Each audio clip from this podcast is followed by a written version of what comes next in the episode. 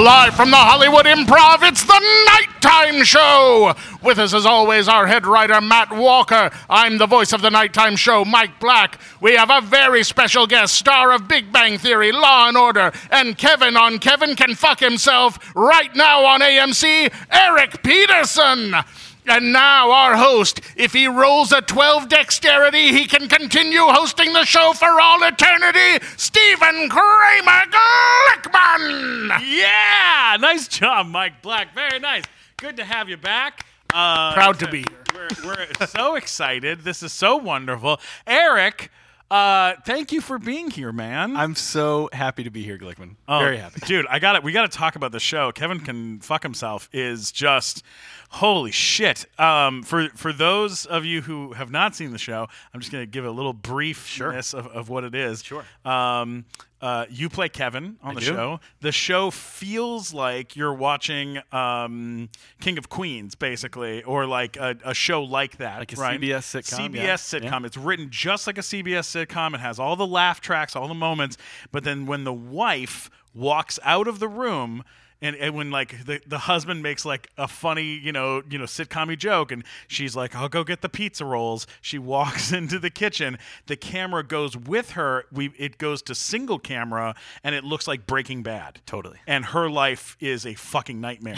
and you get to see what it's like being the wife of this fucking guy that like everyone thinks is so great. And it's like it's like what Deborah's life was really like on Everyone Loves Raymond. Exactly. Like it's just so fucking brutal, and she just wants to kill her husband or divorce him or get the fuck out. And and um and I I mean immediately when you watch it, you're like how has no one ever done this before? It's genius. It really is. It. I mean, it makes sense that it's on AMC. AMC is the only place that would take a chance and do something like Yeah, this. it, you know? it, it is shocking. I thought the same thing when I read it and when I, I heard the initial idea. I was like, how has no one thought of this before? Because it does. As soon as you hear it, you're like.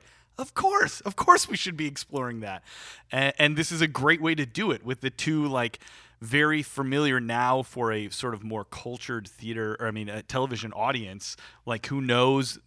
I would say most people nowadays if you said multicam versus single cam a lot of non-industry people would know what that means Right. because we've been conditioned over the years of like oh there was what multicam was and now we're in the like the golden age of television and we know what that feels like. And so the combining of the two really is is very brilliant. Our our creator Valerie Armstrong she has kind of a cool story how the show came to be please, please tell us. in, in that she was uh, not that she had no credits, but she was a writer's assistant maybe two years ago. I mean, like really had, had not. It's not like Wow. she had a ton of stuff. She'd written on um, Lodge uh, 39, 49, whatever that that was on AMC as well.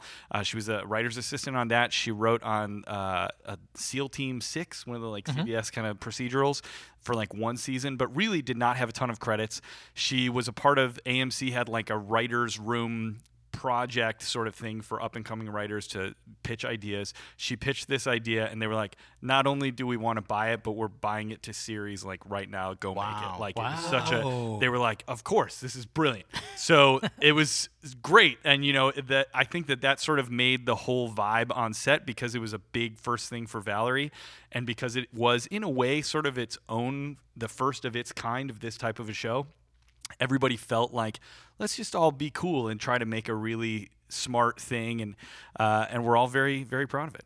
Now, so your wife that's on the show, yes. um, uh, she is uh, one of the lead stars of Schitt's Creek. yes annie murphy Annie Murphy, emmy yeah. winner annie Yeah, murphy Emmy yeah, wa- she yeah. won she won the emmy literally the night before we started shooting Wow. yeah No pressure for you. Yeah, get yeah. set the next day. yeah so they, Did you do any baller moves when she came in? Like I know, we- smack you in the face. well, we wanted her to like bring the Emmy and like slam it down, but um, no, it was actually here's a funny story. When we we shot the show in Boston because it takes place in Boston, and we shoot we shoot a lot of it on the soundstage really because of COVID. The original idea was to do more of it in the community, um, but obviously for reasons that Yeah. we shoot most of it on soundstage. But we do shoot some exteriors uh, out in and about you know Boston and the surrounding areas, and also they a lot of the smaller bit parts were local Boston actors, which I think they really wanted to have that flavor of Boston. It's a big part of the show.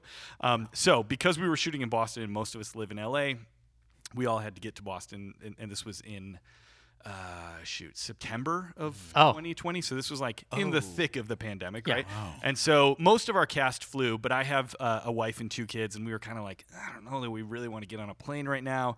So we rented an RV and drove from LA to Boston over two weeks. and it was Wow. spectacular. Oh my and God. and one of the things that we were going to do, uh, the plan was, and Annie was like all about it, is we were going to pick up Annie at the Canada border because she lives in Toronto, Uh-huh. and so we were going to Niagara Falls, and there's a thing called the Rainbow Bridge. is just, Yeah. the bridge from Canada to America, and we're like, we'll just pull the RV up to the edge of the Rainbow Bridge, and you can just like walk across the border, and then we'll take you to Boston. And we were going to do that, and that was the plan. And then. Uh, uh, Dan Levy sort of rented out a castle for all of the Schitt's Creek family for Emmy night, and it was a good thing because they all won that night, and it was very exciting. So she was like, "I can't take the RV trip because we we rented a castle, and, and it's Emmy night, and we're like, go do that, that'll be fun." And then Yeah. they all won, and it was great. What's So- the Yeah. weirdest thing you stopped at on your trip across the U.S.? Um, definitely uh, a dinosaur prince sort of like area in the middle of the like Navajo reservation mm-hmm. in I think Utah is where we were. We had just left Mo- Dinosaur prints. like dinosaur Oh, tracks, okay. like in the. like, I, at Like first I thought purple dinosaur and- slash Prince the artist. that, now that would be like, great. That I would like to. A dinosaur this? prince. yeah, He was the dinosaur prince. the Prince of Dinosaurs. Oh, that's so good. Gonna party like it's 1999 million years. Exactly. There you go. There you go.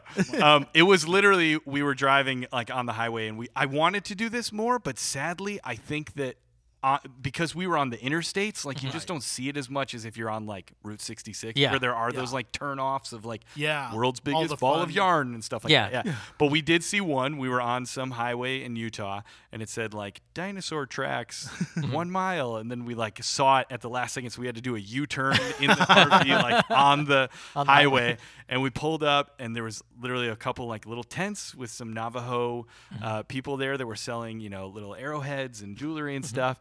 And then there was like this guy who kind of came out from behind this tent. And he was like, "Follow me," and then we like walked out into this desert, just a big, huge open desert, and he Right after you guys left, they're like, he doesn't work here. and he like had a little water bottle that he would spray over like where the tracks were so you could see Oh, you them see 'em, okay. you know like more Yeah. Oh. prominently and they really looked really cool i mean it was like huge paw prints and stuff like That's that awesome. He's like here's a claw you can see i have to believe it's real I'd drive out Yeah. just to see that. yeah, it was very cool very Yeah, because I've driven cross country, and I think the weirdest place I ever stopped was in, I think it was in Missouri, Mm-hmm. and it was the National Greyhound Racing Hall of Fame and Museum. That's great Uh, and they had like a 20 foot Greyhound statue in front of the building. I wish I had photos. This is like pre cell phone camera. Yeah, day. yeah. This is like late 90s, but uh, that was the strangest place in the U.S. Ever. I was like, what? Why is this a thing? Like, why does this even exist? I remember my parents taking me and my brother to one in like Tennessee once when we were kids. That was they had these huge dinosaurs that were they didn't even move. They were just like you know structure like Oh, the you ones know. they in uh, Pee Wee's Big Adventure. Yes, Well, that those kind of stuff, Springs. right? And Yeah. they're like the huge dinosaurs. They're just there. They had speakers playing like, yeah, but like they're not moving or anything. Right. And then they'd give you were on a little jeep, and they gave all the kids little Tommy guns, and you would just shoot at the dinosaurs. Oh wow. That's all it was. Yeah. There was a thing I, I I drove across country and there was a uh, a thing called this a- it was called like an apple pie farm and it was this place They grow where pies? you- where they had a giant apple structure this big Uh-huh. fake giant apple and then uh, there was like a, a hill all around it and then you could walk up to the apple and they would sell slices of apple pie or full apple pies at the apple Yeah. pie structure Uh-huh. but then the hill the little grassy hill that was all around it was just um, hundreds of rabbits. So there were Wow. just rabbits running all over the. So it was very. Now were the Tim children given Burton-y. Tommy guns? Yeah, to shoot the rabbits? Yes, yes, yes, exactly. It was really weird This though because you're walking like around. You're a like, place I would be very interested in going. I know. It was very like Tim Burton-y. It felt very. Were they like clean white rabbits or Yeah, they were like. or of nature rabbits? they were weird. They were weird rabbits, Yeah. but they were big. Yeah. I remember there being a lot of big. Any weird Flemish ones. giants? I think so. Oh wow, so. I'm in. That was a weird thing from when before the internet, when we were all kids. there were a lot of like travel destinations had a gigantic version of whatever you were Yes. there to Yeah, see. so you, you know? yeah, Yeah. Don't Like- pass it by. Yeah, Yeah, like Randy's Donuts, I think. Is, Yeah. Sure, was yeah. one of the In- last of those. in uh, Canada, in Montreal, where my family's all from, they they had a place called the Orange Julius, Mm-hmm. and Orange Yes. Julius had a gigantic, like. 40, sto- 40 foot tall Orange. uh, orange Yeah. in Yeah. front. that Well, you could know, Orange inside. Julius was in every mall in the United States. Oh yeah, So yeah, but it was the- like a giant orange. That Yeah. was the only people. yeah, we didn't have that here in the states. So Matt. welcome Yeah, Matt. We didn't have for our giant podcast. We have a giant Stephen Kramer Glickman here. Okay, all right. just so you don't the miss only it. thing, the only time Yeah. it got better was when the giant, enormous thing, whatever it was, was the actual building. Sure. Like, Yeah. you were uh, inside of it. Uh, there used to be a place on Melrose, uh, the hamburger that ate LA, that was shaped like a gigantic hamburger. Sure. And it had like a cityscape next to it that it was chewing Yeah. on. Sure. And and, there was like the brown derby, right? And Yeah. that was Yeah. a hat. Yeah, Ac- sure. Actually, a hat that you walked into. Yeah, yeah. Now all that stuff is primarily just for Batman villains to Yeah. use. I think you're right. I'm We should bring sure it you're right. back. yeah. So, um, how what was the uh, uh, casting process like on on doing this? Uh, Uh, it was it was pretty great. It was um you know pilot season of 2020. So in Jan this was like January. So the pandemic was just a whisper in the air Yeah. of like oh something's happening in China. People Right. are getting sick, right? Yeah. Um, and nobody knew anything was going to happen. And it started like any other, you know, it was a pilot season. So I had uh, just got a script from my agent and manager for this uh, new show called Kevin Can Fuck Himself, and to play Kevin. And I was like, all right, this is interesting. Let me see what this uh, this is. And I read it, and I was like, this is brilliant. And I went in, and uh, sort of my first question for uh, Valerie, the creator, and uh, Craig, who's our showrunner, is I was like, I just want to make sure that what you're trying to do is not like totally skewer and hate on multicam sitcoms because I love multicam sitcoms. I've actually done a fair amount of multicam work in my in my career and so like I I know some people really hate it and think it's the cheesiest like worst thing in the world. For me, I love it. I sort of love the history of it. I love the format of it. Um, I recognize obviously that there are problems with it, which is what I think our show is trying to point out.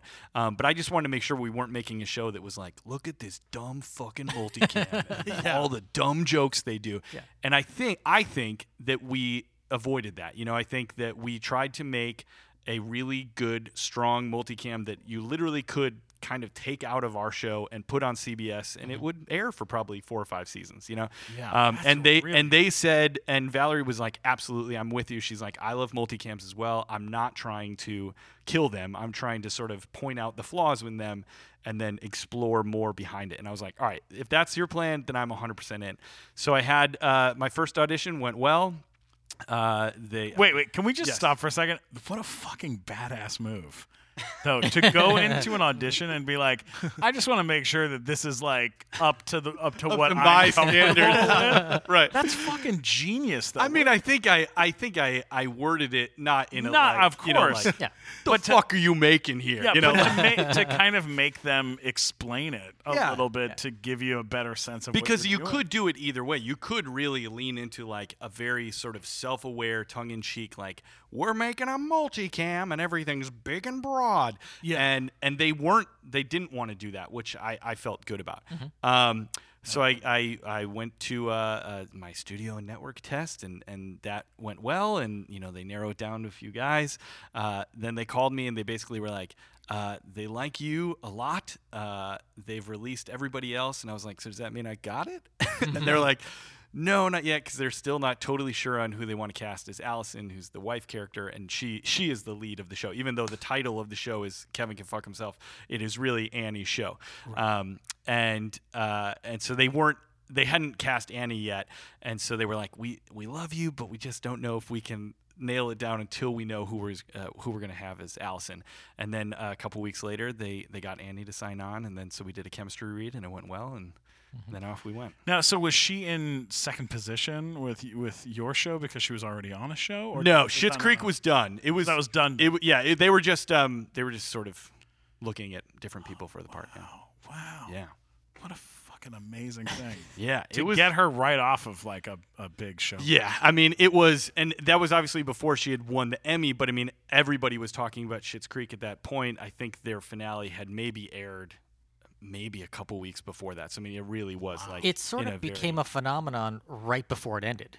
totally in the Right. last season. Yeah, it was like a show where it's like I think I'd heard the name and it had been on for like five or six years. I'm like, Mm-hmm. Yeah. I like Eugene Levy. I'll check it out sometime. Sure. And then That's all of a sudden what it was like it was everywhere, and Yeah. they won all the Emmys for everything. Yeah. And then it was like, oh, by the way, the show's over. It's over. Yeah. it was like, it was what? crazy because it was on. It was a Canadian show and it was on Pop TV, which a lot of people don't even have Pop Yeah. TV, or they would get the app, and then Right. people were kind of talking about it, like, "Oh, have you seen the show Schitt's Creek? It's great." And then once it went to Netflix, which was kind of like right at the beginning of the pandemic, that's when everybody Yeah. was like, "Oh, this show is amazing." Yeah. The same thing happened with uh, New Adventures of Old Christine. I think is she won the Emmy for. Oh, New right as they were- after it was canceled. Yeah. Yeah. she won the Emmy after the show was already done. Crazy. You know Yeah, the and then- cast of Corner Gas has just got their fingers crossed. We're next. Who was We're on- next. Who was on Corner Gas? Nobody. It was, Oh, it come was a on. Canadian show. Wait, Corner Gas though. I've never seen Corner Gas, Yeah. but there's an actor on Corner Gas who's an older actor named Eric Peterson. Oh, right. Is there really? So That's hilarious. He's an older what? Canadian actor. Now, my last name is spelled Petersen, S E N. Mm-hmm. It's misspelled Peterson very often. Yeah. And his last name is S O N. Okay. So the union for a while didn't want to let me have my name because they were like, well, there's a different Eric Peterson. I'm like, it's spelled differently. They're like, oh, it's kind of close. And then they just sort of stopped bothering me about it. Yeah. But it's funny, if you look at my IMDb, there are some overlaps They of his mix up. credits on mine and my credits on his. So it looks like you're spelling one out. yes. I love it. I love it. Um, we're going to take a quick commercial break. We'll be right back. Hey, uh, before we continue doing the show, I, we got to talk about uh, the the equipment that we're using to make the show, uh, make an epic show that is. Uh, it sounds like you know everyone is right here, like Yeah. we're all sitting together, but we're not. We've got a fantastic multi-track recorder from Zoom. Um, If you need multi-track recordings, that's the only company you should even be looking at. Um, basically, we had issues when we had to switch to doing things during a pandemic, and we were we went from doing a show with people in person to people over the phone, and Zoom just made it a piece of cake. Yeah, you bet. Zoomcorp.com is the website, and uh, they're you know th- this has made it so that we could interview people in uh, Nigeria, New Zealand. New Zealand, um, Guatemala, um, uh, Austria, Czechos like the Czech the Czech Republic. Um, when we were Are doing you just all naming those- countries now? yeah, well, no. When we were doing all the interviews with the cast of uh, 90 Day Fiance, we were Yeah. talking to people, you know, in the, in the Ukraine. Like we were doing all sorts of crazy stuff. And then just the other day when we had uh, John Rhys-Davies on the show, From New Zealand. he was in New Zealand the whole time. Sounded it like sounds he was he was sitting in the room with us. Yeah. yeah.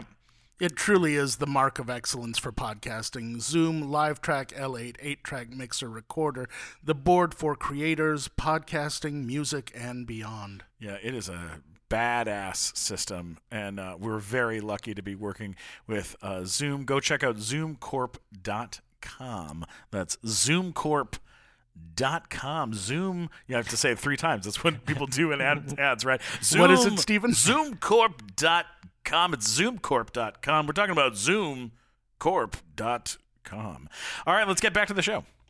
Hey, uh, we are back. Um, uh, I gotta, I gotta talk to Eric about something that is near and dear to my heart, and um, it's how we first met. I know where you're going with this. Um, I'm talking, of course. Yeah, yeah, you had a meet about- cute? We had a meet cute. We did. We really did. We absolutely did.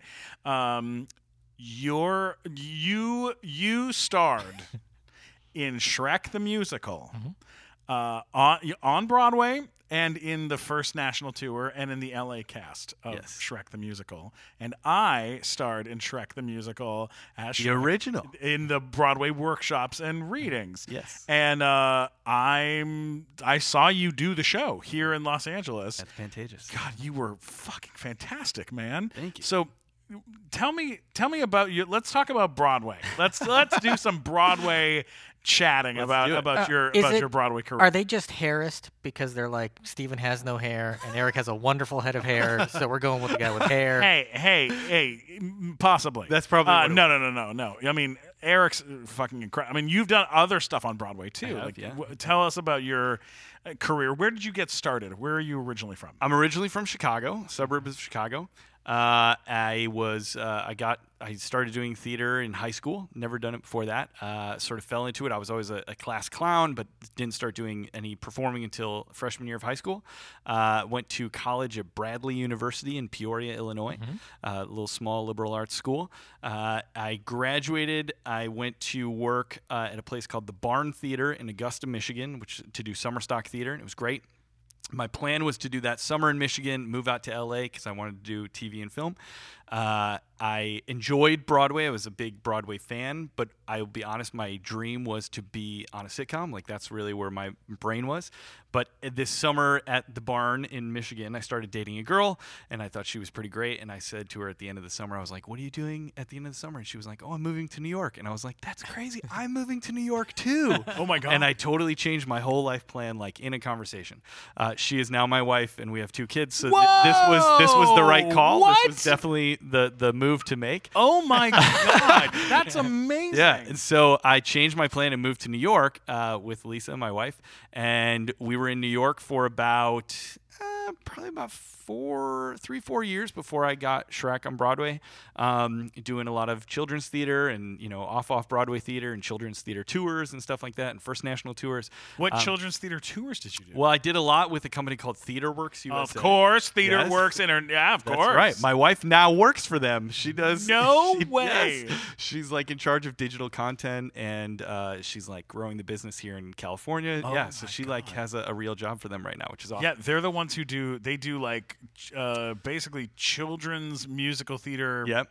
Productions all over the world. They go right? like they're mostly based out of New York, and then they go to schools all across the country, and they have like six actors in a van that also are hired as stage managers who build the sets and costumes, and you just drive around and hit two or three schools in a day, and it's like really paying your dues, but you can get your equity card that way, and it's a great, great company. I got I got uh, cast as the Cowardly Lion in in uh, their their version of the Of Wizard, Wizard of Oz? That's and I. I couldn't do it. Some- Oh, no. I got I was doing and I was under contract doing a terrible, terrible, terrible musical. the Stupid Orchard A Street? Stoop on Orchard Street. Yeah, one of the worst musicals ever written in history. And Which I was- I could not get out of the contract. which was a sequel to Fiddler on the Roof. no. Yeah, it was a, an unauthorized sequel to Fiddler on the Roof. It was the Oh my most God. embarrassing. We would go to small towns, do the show, and leave before the review would come out. and it was early days of the internet, so no one was Googling to see Sure. how the show Wait, was. The great review you got in Chicago. Uh, Chicago just uh, Chicago Sun Times said Stephen Kramer Glickman is loud, and then uh, the, but the best one, my favorite one of all time, was Backstage West did a review back when that existed. Sure, and it said. Um, uh, Stoop on Orchard Street tries to pass off a moldy slab of ham as a Jewish delicacy. this is worse. God. This is the the worst thing that has happened to Los Angeles since since the Rodney King trial. Oh my That's god. what it said in Backstage West. I mean, you should print that and frame it. And It that's was- that's when that's when I, that's when we all met. is I because started they were staying at a motel attached to a bowling alley in Canoga Park. Yep. Where I was hosting an open mic Yes. at the bar at the bowling alley in Canoga Park, Mm-hmm. and then Steve wanted to start doing stand up, and I was like a year in, and we became friends. And then Mike was around about the same time. so. Crazy. So you guys would leave before the reviews came in. yeah, So you were following the frontier tonic salesman business Yeah. model. basically, Of- that's exactly what Sell we were it doing. and get out of town quick. Oh yeah, people would be like, "This is the worst thing to happen since the You like the don't bu- even do a curtain call. You just get the hell out." Yeah. Oh yeah, yeah. We, we were. How we did were they know to bring tomatoes? Yeah, yeah. No one was calling the next town. To tell them. Yeah. Oh, yeah, man. it was crazy. Anyways, Okay, um, so we please. we moved to New York uh, and we uh, started doing theater, did theater work stuff. Um, eventually, uh, I got the call to go. I had auditioned for Shrek probably around the same time that you. I don't know if you auditioned for it or just offered, but um, uh, for the reading and didn't get it, but they liked me and uh, kept me in mind. And then when the show was already open on Broadway, uh, the guy that was playing Papa Ogre and one of the Three Little Pigs, uh, his name was Jacob Ming Trent. Uh, he uh, hurt his knee and had to be out of the show for like 12 weeks. And so they brought me and a couple of other guys in to be a replacement. I got the job. Um, this is kind of a fun story. When I went, it was down to me and one other guy uh, who's actually a friend of mine. I won't say his name, but uh, we were both up for it. they said to us, they were like, "Listen, you both are great. We really don't know who to pick." Go to the costume shop. They're going to try the costumes on you guys, and we just got to be honest. Whoever fits the costumes better, we're going to give the job to because, like, it's just a 12 week replacement. Now, I had no Broadway credits at that point, so this was a big deal to me. Like, Yeah. to get a Broadway credit was a big deal, and so I went in, and the costumes did not fit me. Jacob is a bigger guy than me, and uh, a person who I owe so much to, this guy named Brian Bustos, who was the costume associate, was there doing the fittings, and he told we became very good friends later uh, in life and or later in the process, and and he told me he was like, you know, the other guy actually fit the costumes a little better, but you were a nicer person. You were very nice to me and seemed really excited about the opportunity, and so I told them that the costumes would work, and we just did a bunch of adjustments, sort of like on the fly, to like make them fit for you. Oh my god. And so that's cool. I thought that was really cool. And so then I got brought into the show, and I was uh, got my Broadway debut, and it was very exciting. wow. And then so that track though also was the Shrek understudy. yeah. But then the show also had a standby, and some people might not know what a standby is. In on Broadway, when there's a really big role, like Phantom and Phantom of the Opera or Elphaba and Wicked, like these big, huge, vocally demanding roles, a lot of times you'll have a standby, which is this weird contract where you're paid a principal contract rate. So you're mm-hmm. pra- you're paid like you're the star of the show. You have your own dressing room, but you're not in the show in any way unless the star is out. So you are sort of the first option, but as opposed to being an understudy who's in the ensemble of the show and then steps up to the the lead role. Okay. It's a very odd experience because eventually I became the standby when Brian Darcy James left the show. Uh, ben Crawford, who was the standby, became Shrek, and I became the standby. And when you're the standby, you literally go to the theater every night. You listen to the show. You have to be there until. and like- you're not getting paid? no, you're getting paid. Oh, you're getting getting paid. paid Yeah. handsomely. But it's odd to be at the theater and not a part of it. You really are Yeah. not a part of it at all. Wow. And um, you basically stay there until like right before curtain call, and then they're like, "All right, you can go home." And you just listen to the show every night. It's just to, like make sure that he doesn't break Just- his ankle yeah, or it's something. basically or- if like in the first act he twisted his ankle and they had to stop the show, they would say, "All right," and then I would go into makeup, and then they would start the show again. Okay. um, it's which- sort of like being a relief pitcher, where you're Yes. just there just in case they need just to call in case. you in. Yeah, You're just in waiting. case. Yeah. Uh, and so then I became the standby. Ended up getting to go on a couple of times as Shrek. Um, I have a good story for that as well. I should God. tell- me. I guess that's the Yeah. point of the podcast, right? Kidding to me? tell stories. Everything. um, basically, uh, when Brian left the show and I was saying how Ben became Shrek and then I was becoming the standby, they also, in that same big meeting, announced that we were going to be closing in like 10 or 11 weeks. So it was like, not the next week, but like we were nearing the end of the run. And I was pretty convinced that Ben was not going to miss at all in the show because, you know, it was a big deal for him to be becoming Shrek and there was only, you know, 11 weeks left. And so I had my put in rehearsal that first Friday of his first week. And a put in rehearsal is where you do a rehearsal in the afternoon with most of the ensemble. Some of the stars may come, it sort of is up to them and you do the show with lights. You're in costume, you have props, but everybody else in the show is just in street clothes. It, they and they're all very pissed off to be there usually because it's like Yeah. their Yeah. day, not their day off, but they're they don't want to be there when they're not performing. Yeah. and it's really just to help the person who's going into the show so they can actually feel what it's like with the lights and the costumes. Uh, and so when I did my put in rehearsal, like I had a guy a guy playing Princess Fiona for you know like the dance captain was playing Princess Fiona. Who was playing Fiona by that po- at that point? Uh, that was still Sutton. Still Sutton. Sutton did it the whole time. Um, and so I did this put in rehearsal, and it went great, and I felt really awesome about it. And I came home, and when I went to go into my apartment, the door was like padlocked, and I was like, or not padlocked, but like the main lock was on, and I was like, babe, what? To my wife, I was like, what? Can you let me in? Like, what's going on? And she eventually unlocks the door, and she's uh, got a video camera, and she's filming me, and I'm thinking she just wants to know how great I was at the put in rehearsal. Oh. And so she's like, How'd it go? And I was like, Oh, babe, I crushed it. I was mm-hmm. awesome. It was so good. I felt so proud of myself. I was really happy with it. Everybody was really complimentary. I feel really good. She was like, Awesome. But she was still filming me. And I was like, Why are you filming me? And she said, Look in the bathroom. And I was like, All right. I went in the bathroom.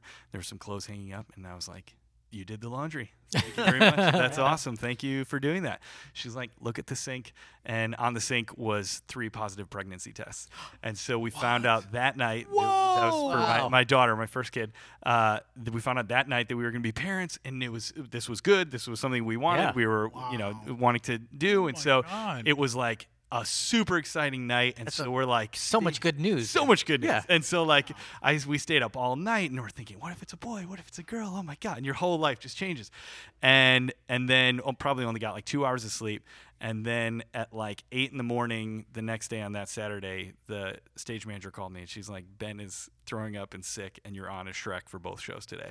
Oh, and I was oh, like, shit. whoa. Yeah. okay. So in the matter of 24 hours, I like Oh my found out I was going to be a dad, starred in a Broadway show.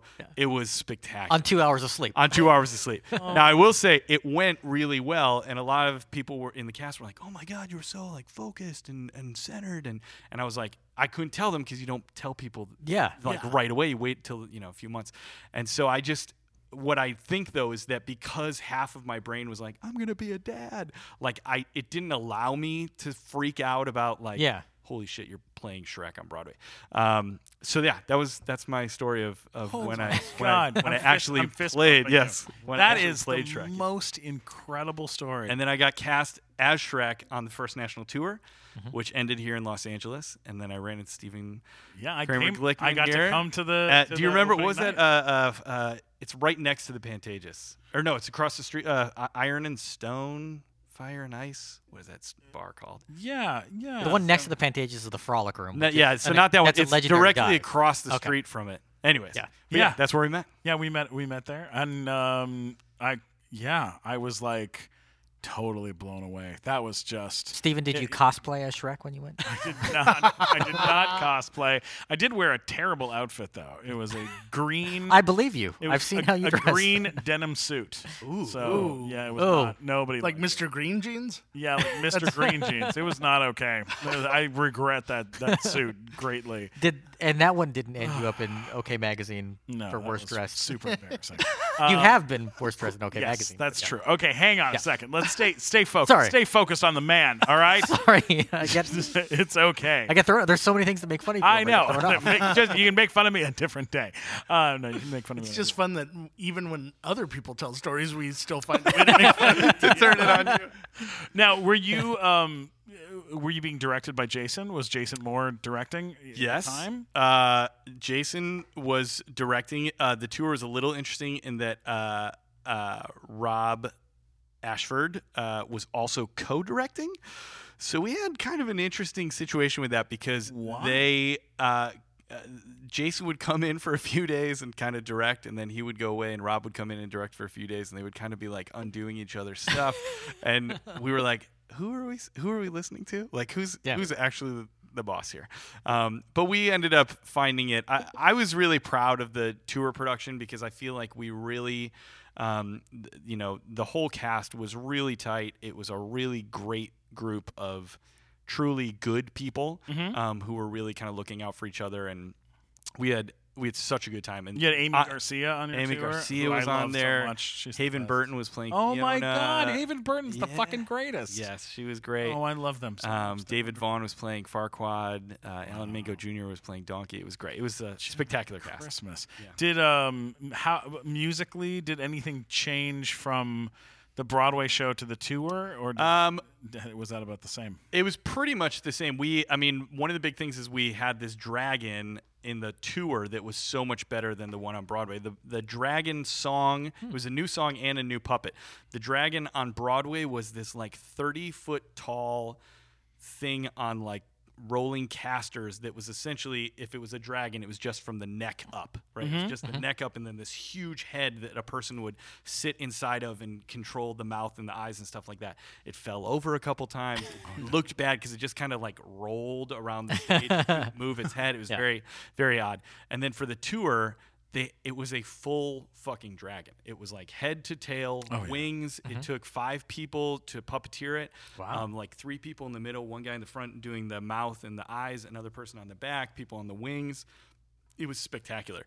And I mean, when we rehearsed with that dragon, because we were, you know, a tour, they had to rent out a Broadway theater to rehearse it because it didn't fit in New 42nd Street Studios because it's it was so big. It was very So- very impressive. when you go on a national tour for a musical like that, uh, I want to ask you numbers, but is the Yeah. money equivalent, better, or worse than when you're doing it on Broadway? Um, it's about the same. Mm-hmm. I think it's about the same. It's uh, you know, obviously the pay is pretty.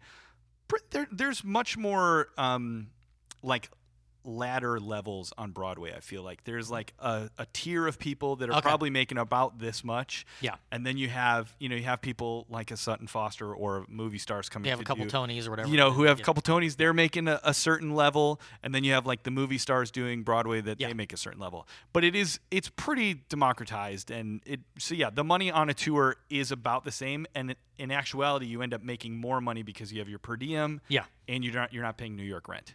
So Oh, if yeah. you can Right. if you can drop your apartment Yeah. and go on tour, Oh, then it you is can, make a like lot, you can save a lot more. spectacular. Wow. Yeah. Oh my god. Yeah, You can save up to try to get that Idina Menzel money. that's right. That's right. that's right. Adele Such a- now, how have you felt as far as like being in LA? I was told something by the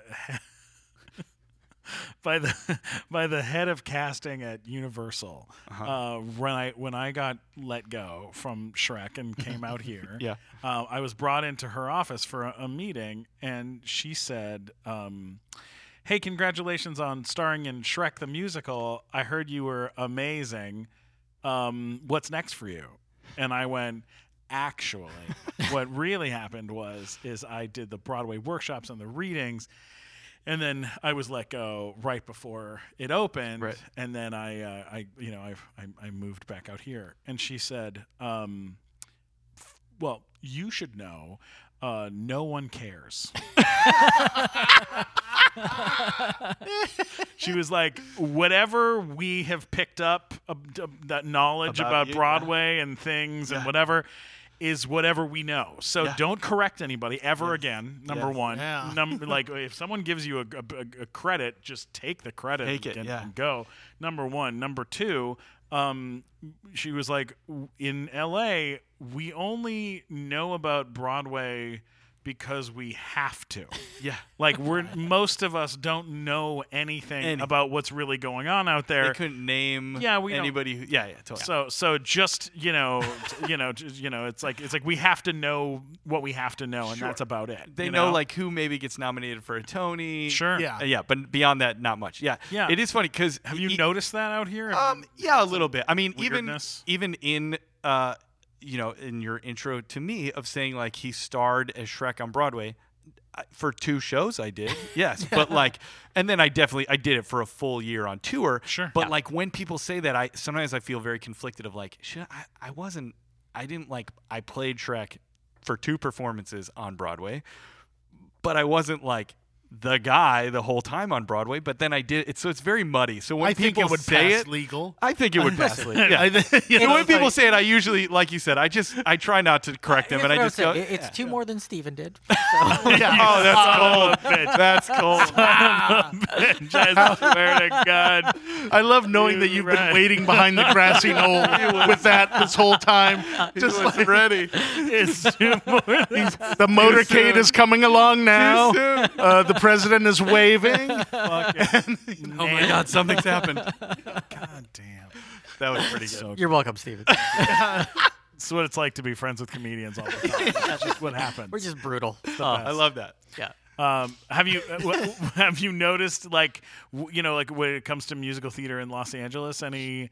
Well, I any think stu- that are you gonna do a Broadway movie musical? Is that gonna I would love to. My God, I feel it's actually funny. I feel like whenever they are doing musicals in you know either TV or film form, I'm always telling my agents, I'm like, get me in for Yeah. this. Like this is in my wheelhouse. And they're always like, oh yeah, it's it's tough. It's real tough. They're like just looking at movie stars, and I'm like.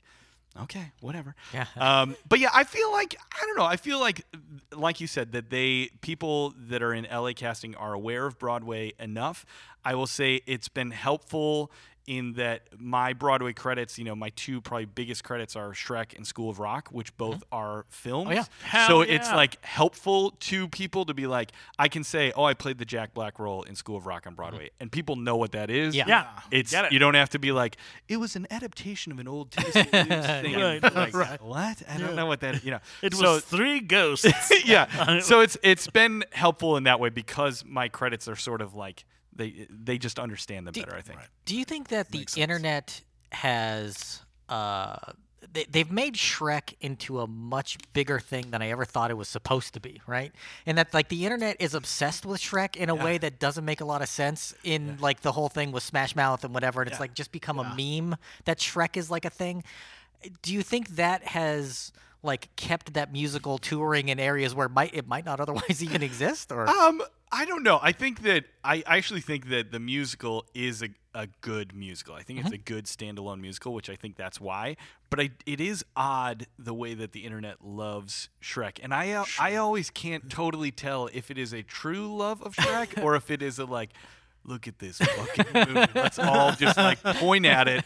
But I don't know if Yeah. it's a good pointing. Like, but I I, th- I just saw the other day somebody sent me Supreme, the like streetwear Mm-hmm. Yeah. brand, is partnering with Shrek right now, and they have it says Supreme, but the S Is the like Shrek? The Shrek. No, yes. you Yeah. Search stop it. it. Are you I'm telling serious? you. Wow. This Oh, I came must- out a couple yeah. days ago. Supreme is doing a collaboration with Shrek, and so they have new like Supreme, but with the green. Yeah, because like the E's two things they've Oh done that with are Shrek and B movie. Yeah. are ones that Yeah, like I'm like I two. don't understand, I don't get it. but it's it's a thing, and I'm happy for everyone involved because they're still getting paychecks. I think it's great. because I think it's because they weren't Disney.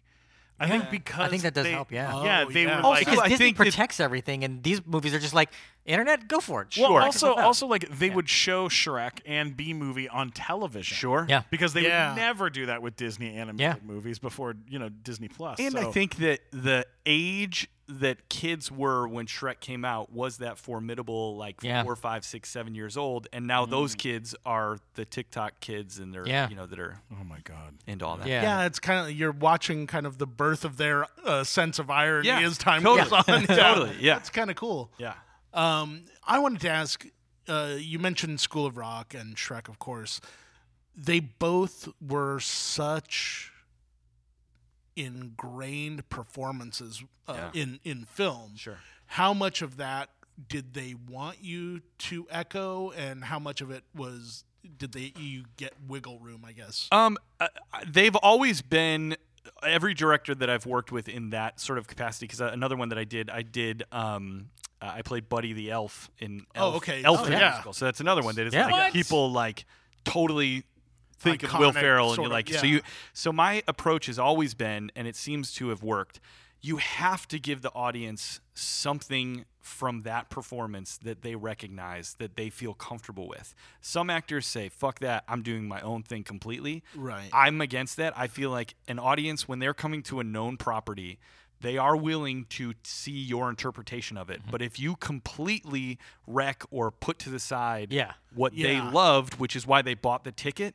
they're only going to be angry at you. So it's not like you have That to do a a, copycat performance, but like you have to do either like one or two classic lines with the same kind of cadence that it was said in the movie so that the audience just feels like, yes, he gets it. And then they're willing to let you do your own thing with other moments. But if you don't Right. give them something to like latch onto, they just get mad at you. So if you do Terminator the musical, you'll say I'll be back. pretty You have the to. same. I think you have to. I mean, it would be I'll it would be, be sung. back. Yeah, it would be sung. It's a whole I song. will return shortly. And Sutton Foster would of course play. Um, uh, Sarah Connor. Sarah Connor, yeah, of course. yeah, of course, yeah. We. I mean, that's that. the big 11 o'clock number, obviously.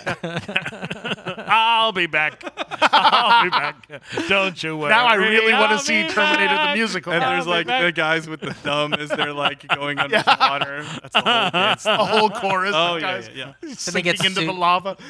Uh, you you can, you can have the other Terminator, the uh, the the the, the T one thousand, T1000, yeah. just be like anything you can do, I can do better. I can be anyone better than you. You know? I feel like he's a big tap dancer as well. Yeah. Oh, Yeah. absolutely. With all the metal. Big Yeah. tap dance. Top hat and cane Yeah, yeah. numbers, but We the cane morphs out of his hand. Yes. Holy shit! We need to copyright this immediately.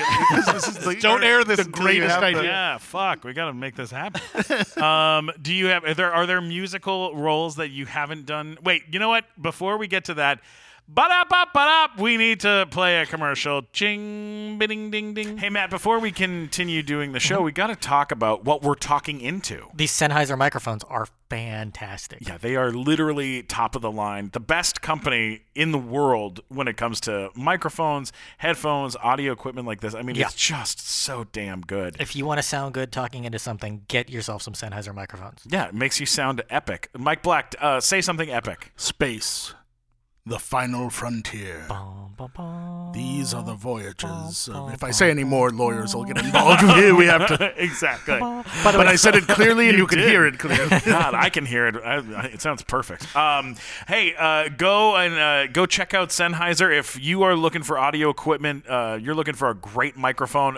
This is the one to use. Mike, uh, Matt, what is what's this one called that, that we're using? Uh, this is the MD42. oh, it's perfect. yeah. It's absolutely perfect. Find them at Sennheiser.com. You bet.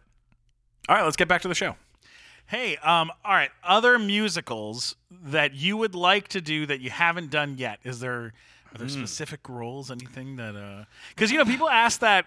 I'm sure as an actor, Sure. you get this a lot, where people go, "What's something that you haven't got? Yeah, yeah. You want to be in a TV show that you have? You could be on any show." And you're like, "That's not how this business works. Exactly, We don't yeah. decide the future of our career. You can be on any show. you could be on. We don't have it- these decisions. But when it comes to musical theater, there are like dream roles. Sure. Um, I, I, it's funny. I it is funny. The uh, the guy that is playing the Phantom of the Opera right now is is Ben Crawford, who I was talking about, who became Shrek and mm-hmm. then I became his standby. Oh my God. So I don't want Ben to think that I'm just trying to take his jobs left and right. But I would love to play the Phantom in Phantom of the Opera. I think just because that was like the first musical that I ever really loved, and like I remember going to the Carol Stream Public Library and like renting the two disc, you know, Phantom of the Opera soundtrack and and I would bring it back at the end of two weeks and I'd be like, Does anybody need the Phantom soundtrack? and they're like, No, Eric, and you can take it again. I was like, Yes And then I'd like oh re Oh my recheck it out for another two You're weeks. good, theater nerd. Absolutely. You're good. You're fine. There's nobody else in this town who rents any of these. Have you um, looked around recently at, at this? You're in the suburbs of Chicago. You're fine. Um, but no, that's one. And then the other answer that I always give, and it sounds a little cliche, and I, I didn't come up with it, but it is true in that I think at this point in my career, the thing that is most exciting or would be most exciting to go back to Broadway to do would be an original role in something that has not been done yet. So Sure.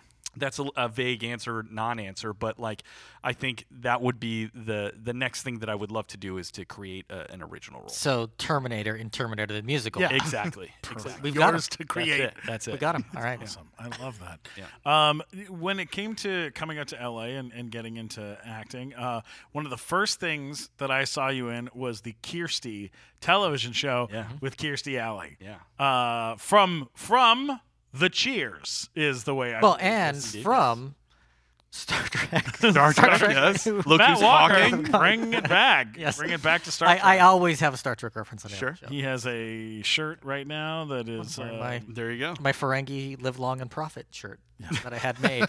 you had that shirt made. It's specially made. you can buy them on our website until we get a cease and desist. oh wow! I didn't know that. Are you serious? It's a great looking shirt. Where's your mask? Do you have the mask too? Uh, well, I've got my, my LA Trekkies mask that I made. see. my- He, he Oh, has yeah. this one, logo. too. He has a Trekkies. There you logo. go. yeah, you can buy that too. Just go to thre- uh, what the nighttime show. threadless.com. The nighttime show.com. There's a link. There you go. Yeah, There you go. Okay, uh, so uh, Kirstie.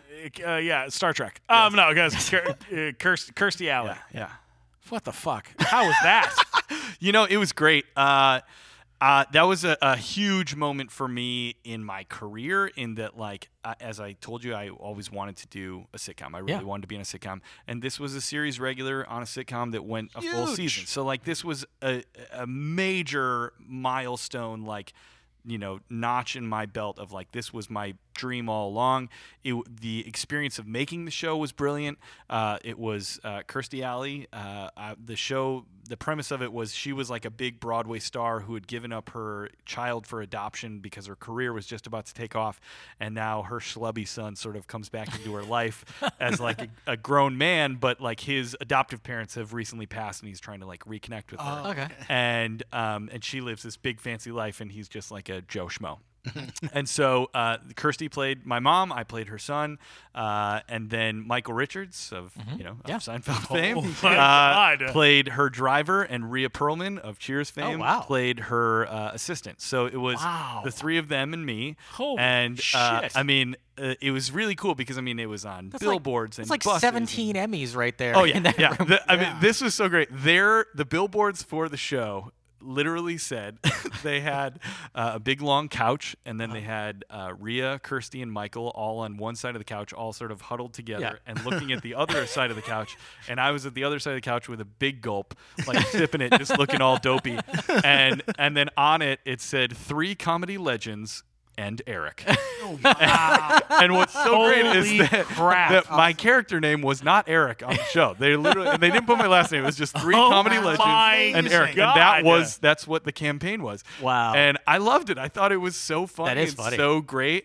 And you know the experience of working with them, and we had you know the guest star. We did twelve episodes, but like the guest stars we brought in every week, it was like Jason Alexander, Kristin Chenoweth, John Travolta, George Oh my Wendt, God. Cloris Leachman. Oh my uh, I mean, every week. Was How did that like- show not succeed? um, you know what it was is that TV Land at the time they were still doing their they had like the X's and Okay. uh, um, uh, uh, uh, Cedric the Entertainer had a show. I can't Mm-hmm. remember what that one was called, but they were doing and um, uh, what was the one with uh, Betty White? Uh, Hot in Uh, Hot Cleveland. Cleveland, yeah. So like they had all these multicam and the their basically their idea was take old sitcom stars you love, give them a new yeah. sitcom, and then we did our season. It kind of fit right in with there, and then like at the end of our season, as a brand, TV Land was like, we're not going to do that anymore. We're going to, Oh, okay. and actually Sutton Foster's show Younger is sort of like Yeah. what they were like. We're going to do single camera more. Uh, dramatic stuff. So it was really just format Timing. changing. They just were like, you know, Yeah. But yeah, but it,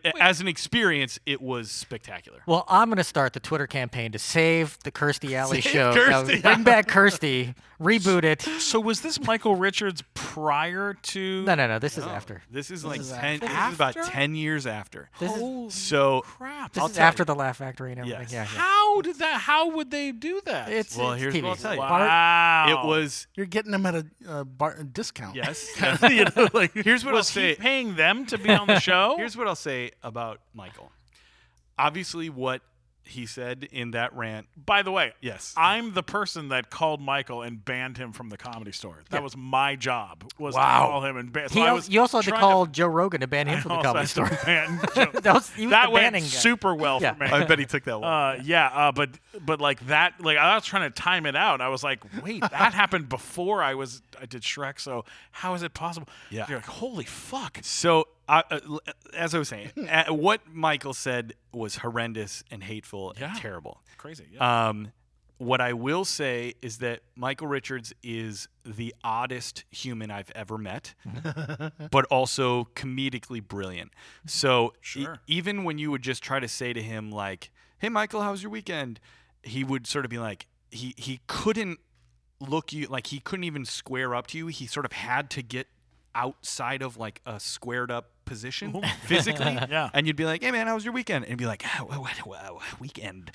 Do the, how do the week do they end? Do the weeks end? They kind of go, don't they?" And I'm like, "All right, cool, bro." Yeah. Uh, like like he just his brain is always thinking so outside of the box of what most people c- collectively accept as reality. Sure. And so while I am in no way, you know, Oh yeah, no, no, no. pra- Yeah, like no, letting him off the hook. I think he is a, a super interesting guy who's always trying to push envelopes, and working with him was great because it, he was he really tried to like look out for me and and give me advice and like say this is what you want to do in your career and look out for and stuff and you know but also seeing him uh you know while he was doing the show i remember this is a kind of a sad story about him is that the first uh, in the pilot there was a moment where he his character had to light a cigarette right? Just a little thing. But you can't light a cigarette on tv you can like have a cigarette but you can't show lighting of a cigarette on tv Yeah.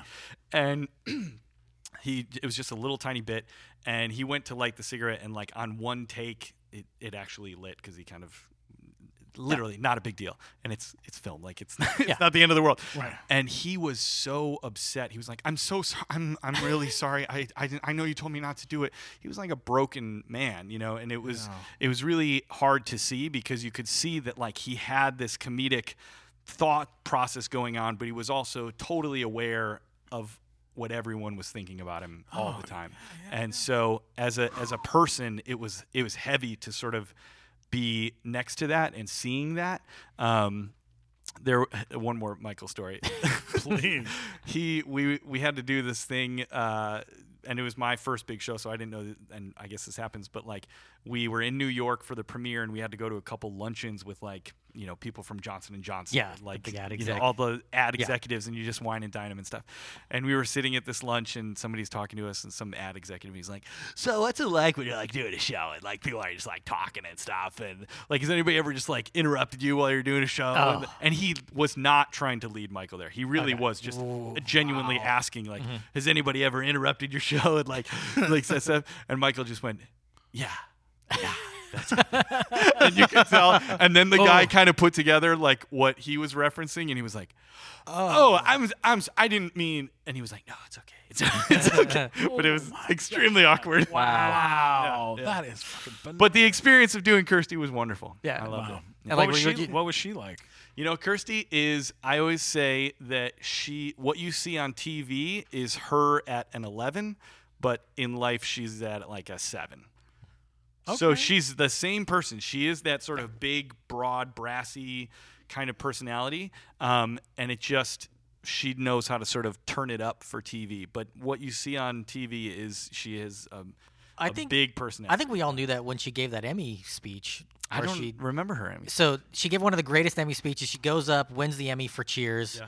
Uh, gets on stage, and she was married to Parker Stevenson at the time. I want to say. Yeah. And she like said like, and I also want to thank Parker for giving me the big one or giving me the hard one all these years. It was like, give me the high hard one might have been the phrase she used. It was like at, at the Emmy, she just basically talked about basically getting railed. So Yeah. It was it was very entertaining. Yeah. I was I don't know twelve or something at the time, and I was So like, this was is the greatest thing. I've ever seen. You know. I Yeah. love that. I Yeah. love that. Yeah. Um, what uh, before we wrap up, we want, I just want to ask, like, w- coming up next, what is next for you? What do you? Uh, what's the plan? Well, we are uh, obviously fingers crossed for season two of Mm-hmm. Kevin Can Fuck Himself. Uh, Absolutely. everybody feels good about it. The show sort of ended with a big cliffhanger, so I, I feel uh, confident that AMC will pick us up, but we have not heard yet. So Mm-hmm. hopefully, you know, that will happen soon. Um, I also uh, I'm starting to do voiceover stuff. Uh, Nice. and yeah, so- you did Madagascar, right? Yeah, that's what I've been doing, uh, and that's still going. So I, I've, I'm recording on that almost almost every week, which That's is super amazing. fun. So cool. Um, yeah, that's that's basically what I'm working on. What what voice? What are you doing for that one? Uh, so uh, I'm on this show called Madagascar: A Little Wild, which is on Hulu and Peacock. It is a prequel to the DreamWorks Madagascar films. So Nice. those movies with Chris Rock. Aren't there like 75 Madagascar things I now? think I think there's three, but they did they did a lot of them. Oh, yeah. Um, and th- this well, show. then, well, then they did the what's it called? Penguins. there's the spin-offs. spin-offs and all that, yeah. King Julien is one. like as a franchise, I'm like, yes. there's like it's, as a franchise, they've done very well. like yeah. Land Before Time was the one where they just made 17 sequels. Right, but yeah.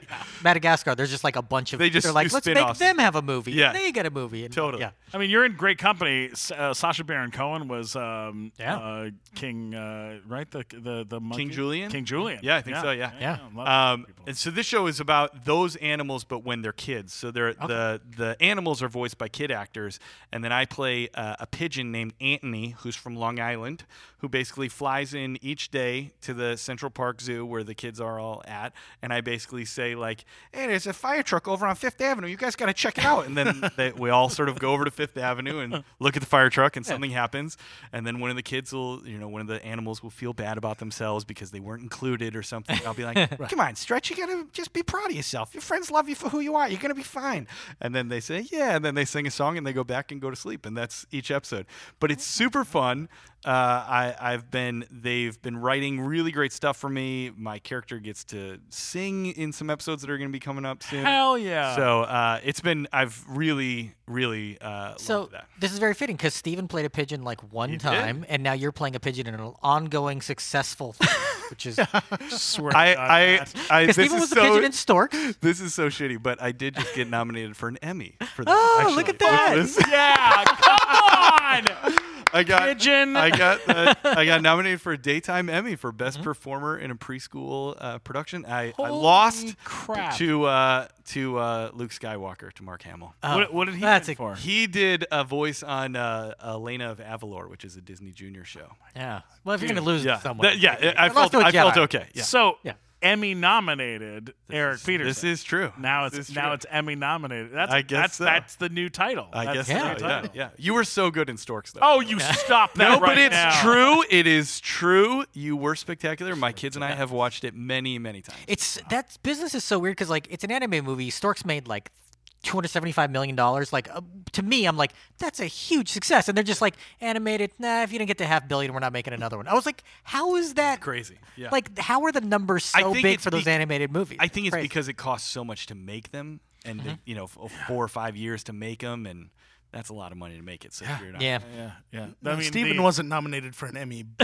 the McDonald's Canada did do a pigeon toady Happy Meal. So There you go. That's true. Pretty That close. is true. How is your McDonald's bathroom going? Is It's real go- question. You know what? It's almost complete. Okay, good. The only thing I'm waiting for right now is I want the Ray Kroc plaque that goes in every McDonald's. Nice. Oh, I want that big bronze. can plaque. I You need sug- a- can I need a Chef suggest something? Yes, please. Anything. I feel like you should put a mirror above the the toilet so Mm-hmm. that when men are standing and peeing, the mirror has a employee of the month, and then so they see their face in the employee of the month Oh yeah. while they're Oh, peeing. really good. okay. That You know, be like you get those things that like in New Jersey, like yeah. you know, I like that. That's a that's a good idea. I just picked up a McDonald's sign uh, that goes above the sink. That's huge. I mean, it's six feet long. Mm-hmm. Yeah. and it's a big, thick, thick plastic. It just says Yeah, yeah. McDonald's with the, the from from the front of the, one of the stores. when I saw So- somebody said they sell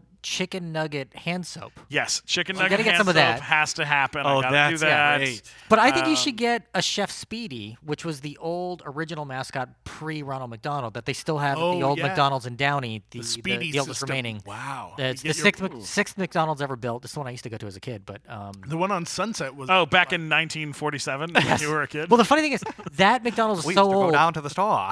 like McDonald's. it still lists 500 million burgers sold or whatever. It was Right. like a, like a number that at the time was astonishing, and now it's just like billions that and was billions or years whatever. ago, But yeah, Yeah.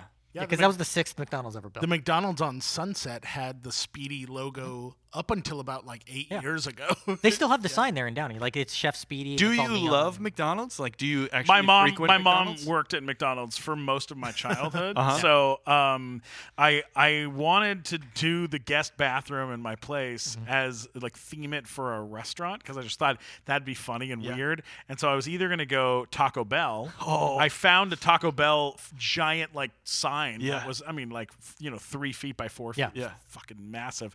Uh, lights up the whole bit, and it was like a hundred and maybe 120 bucks Mm-hmm. or something like this from like a burnt down Taco Bell.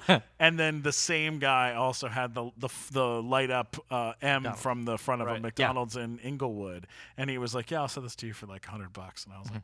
Done. I'll do that. And then I paint got got the room perfect red. bright red. Yeah. You know, Yeah. the ceiling, everything. Yeah. And then uh, and then the piece de resistance was uh, the the McDonald's that my mom worked at when I was growing up. I reached out to them and I was like, "Look, I'm doing a fucking McDonald's bathroom. Right. my mom worked there for a million What years. can you give me? Do you have anything weird? Any statue? Any Yeah. you know, like an old um, drive-through sign? Anything that I could put in the thing?" And they were like, "Um." You know, weirdly enough, in 19, it was like 87, somewhere around there, um, McDonald's sent us a Ronald McDonald head for the helium tank. Yeah. Yes, I remember come those. up through the mouth. Yes, I And remember he goes, those. uh, they go, the day that we got it, uh, uh, when it arrived, was the same day they banned helium balloons uh, to be given out at McDonald's. Right. So it went back in the box and went into a closet, and they go, I think we still have it if you want it. Never been touched, never been used, and they if you they- want it. Yeah, Yeah. yeah. So that's sitting on my counter. Did you have to pay for it, or No, did they just no, give they it just to gave you? it Oh, to You should make that into a hand soap dispenser. Yeah. I mean, What I really want to happen, if I could have one wish for you Please. in in life, it would be that you could get one of those Ronald McDonald sitting on the bench statues. That to is sit next that's to the people dream. Yeah. dude. while they Next to the toilet. yeah, Yeah. yeah. Oh, that's the dream. I love I With love the legs crossed. Yeah. yeah, yeah. I love the big weird stuff. I do have a a big um, Shrek and Donkey in my kitchen. I got Nice. a big statue of the two of them. You've got the four foot tall pigeon toad or five foot I tall do. I pigeon have a five foot tall pigeon toady in my living room. I have a silver cow in my kitchen, a full Yeah. size cow. and then, uh, but the the thing that I'm currently building with the help, I'm going to say this on the podcast, uh, with the help of Chris Bartlett. Uh, from The Mandalorian is working with me on it right now. Is a John Wick style weapons cabinet uh, with with f- a full cache of guns that are all fake. They're all fake guns, but Like Nerf different- guns or like no, looking no, like they real- Look, they yeah. look like real guns and Sure. samurai So- swords and all sorts of things. So when the police get called to your house at some Yeah. point Yes. for the McDonald's incident that happened in your bathroom, They'll go- you're getting shot because they're going to see the weapon cache. No, no, the weapon cache is sealed into the wall. There's a, it, there, it's all done to look like. But how are they going to know that? No, Look, yeah. they're Yeah. not going to be able to. You got to put those little orange He's tips on 'em. reaching. Yeah. We should cut this out of the show. probably. the one edit from the show. Don't tell people that I have a secret weapon cache. of Oh, fake weapons, a weapons Yeah. cache of fake weapons. maybe maybe a bad choice. Too Um, late. Anyways, um, where can people get you? I, I could talk to you all day, Petersen. Sure. Petersen. Where where can Petersen. people where can people get you on the internet? Uh, you can uh, follow me on Instagram at Eric Pete, E R I C P E T E. Uh, you can follow me on Twitter at Eric Petersen44. And you can follow my fashion into Instagram, which is at The Portly Gentleman. All one word. Wait, Oh. what? At The Portly Gentleman.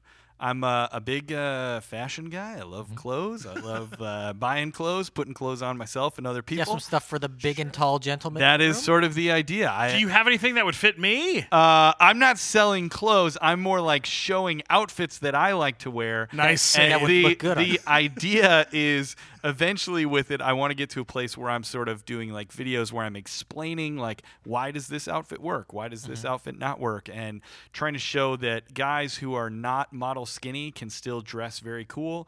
And it also doesn't have to be from places like you know Armani and Gucci. You can go to Old Navy and Target and get stuff that looks cool. And it's just Mm-hmm. about putting the right things together and how to do that. And so I like to uh, show yeah. the guys who are model skinny don't have to dress cool.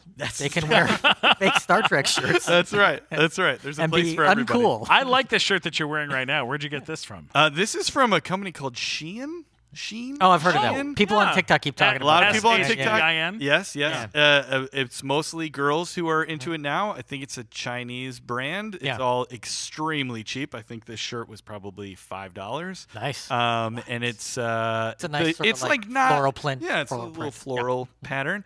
Uh, it's the I like. I've just recently started ordering from them, but they have good stuff. It's like cheap quality stuff, but uh, but you but can get- inexpensive Yeah, and looks good enough for yeah, that. looks cool. And you've got the cool hat. I do it. This hat I actually got uh, at a Housing Works, which is a uh, thrift store in New York City, and it is a Barney's hat. So it's Oh. actually a very expensive Like hat vintage. at one point, uh, but I got it for like five dollars. I love everything about everything about you. I love everything about you.